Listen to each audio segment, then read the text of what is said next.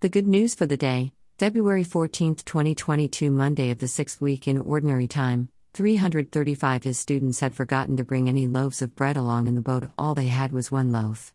This neglect led Jesus to warn them, "Watch out. Stay cautious against the leaven of the Pharisees and the leaven of Herod." The students came to think among themselves that he was complaining that they had no bread at all. When he became aware of their view, he asked them, "Why do you think that what I said is about you not having bread? Don't you get it yet? Don't you grasp it? Do you have a hardened heart too? Do you have eyes that do not see, ears that do not hear?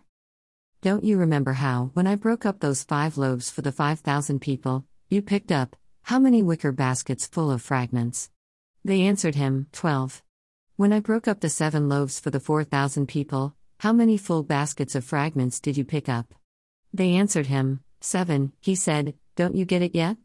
Mark eight. Getting it can be very difficult. It involves your deepest self.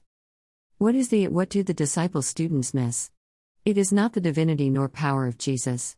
They got that. It is not some doctrine. It is not belonging to a community or denomination even.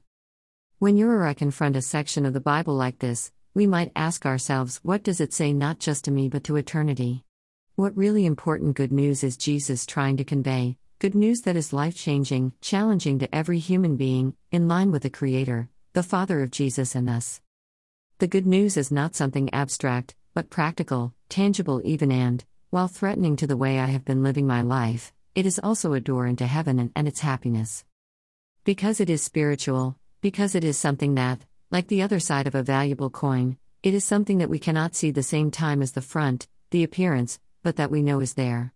Today's world would compare it to Wi-Fi, to radiation, to the electronics that medicine uses to see the inside of your body. These are things that have an effect, but we cannot see them because they are invisible. Jesus used many images to try to convey this spiritual reality that faith sees and hears. What it takes is you. Faith, your faith. To allow yourself silence and readiness. To listen to the beauty and song of nature. To see more the goodness in yourself and others. To feel gratitude for being alive.